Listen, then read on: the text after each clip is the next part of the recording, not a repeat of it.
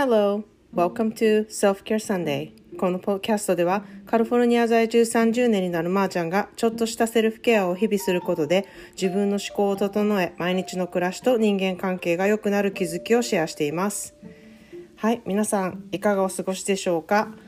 と私は先ほどあの3泊4日のキャンプを終えてあの帰宅しました。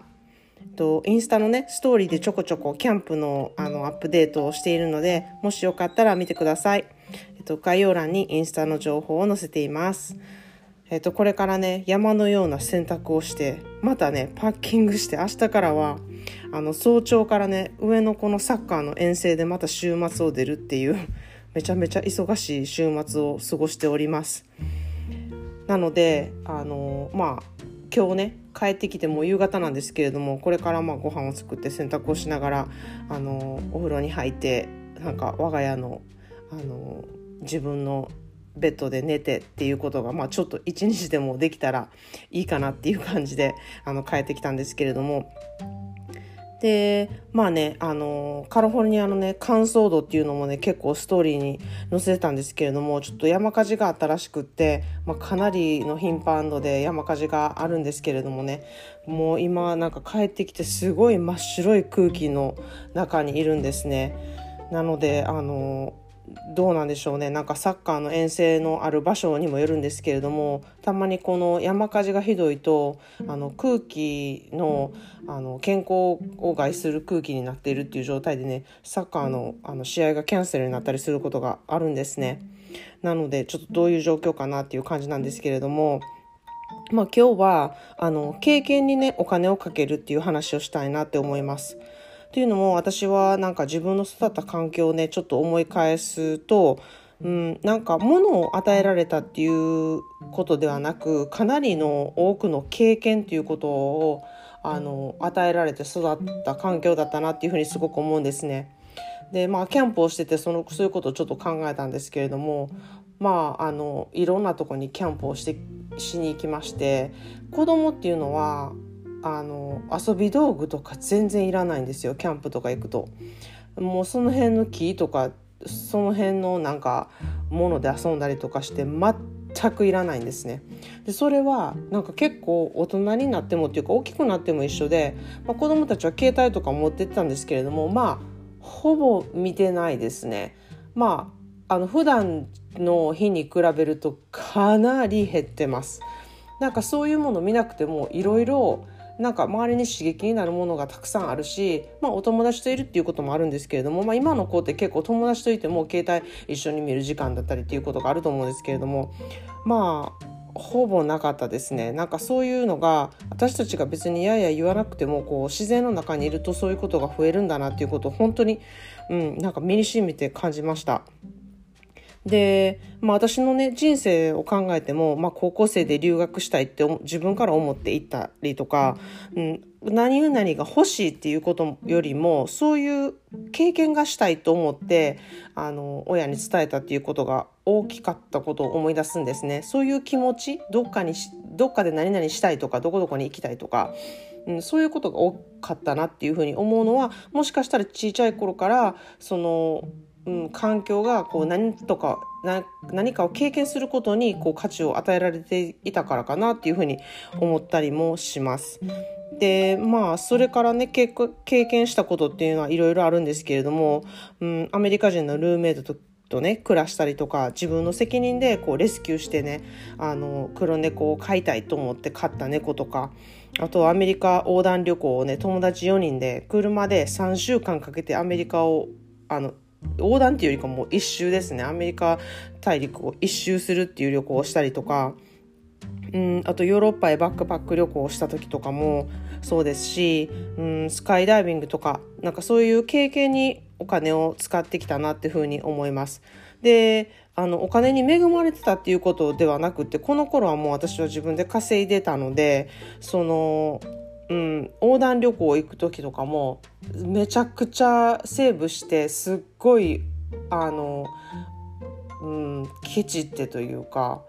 なるべくお金を使わない努力の仕方をしてこううん、旅行をしたっていう感じですね。なのであのバックパック旅行とかもアメリカ横断旅行とかもあのその全ての旅費とか聞いたら多分腰を抜かすと思われます それぐらいあのかなり宿泊してあのお金を使わないようにしていったっていう感じなんですね。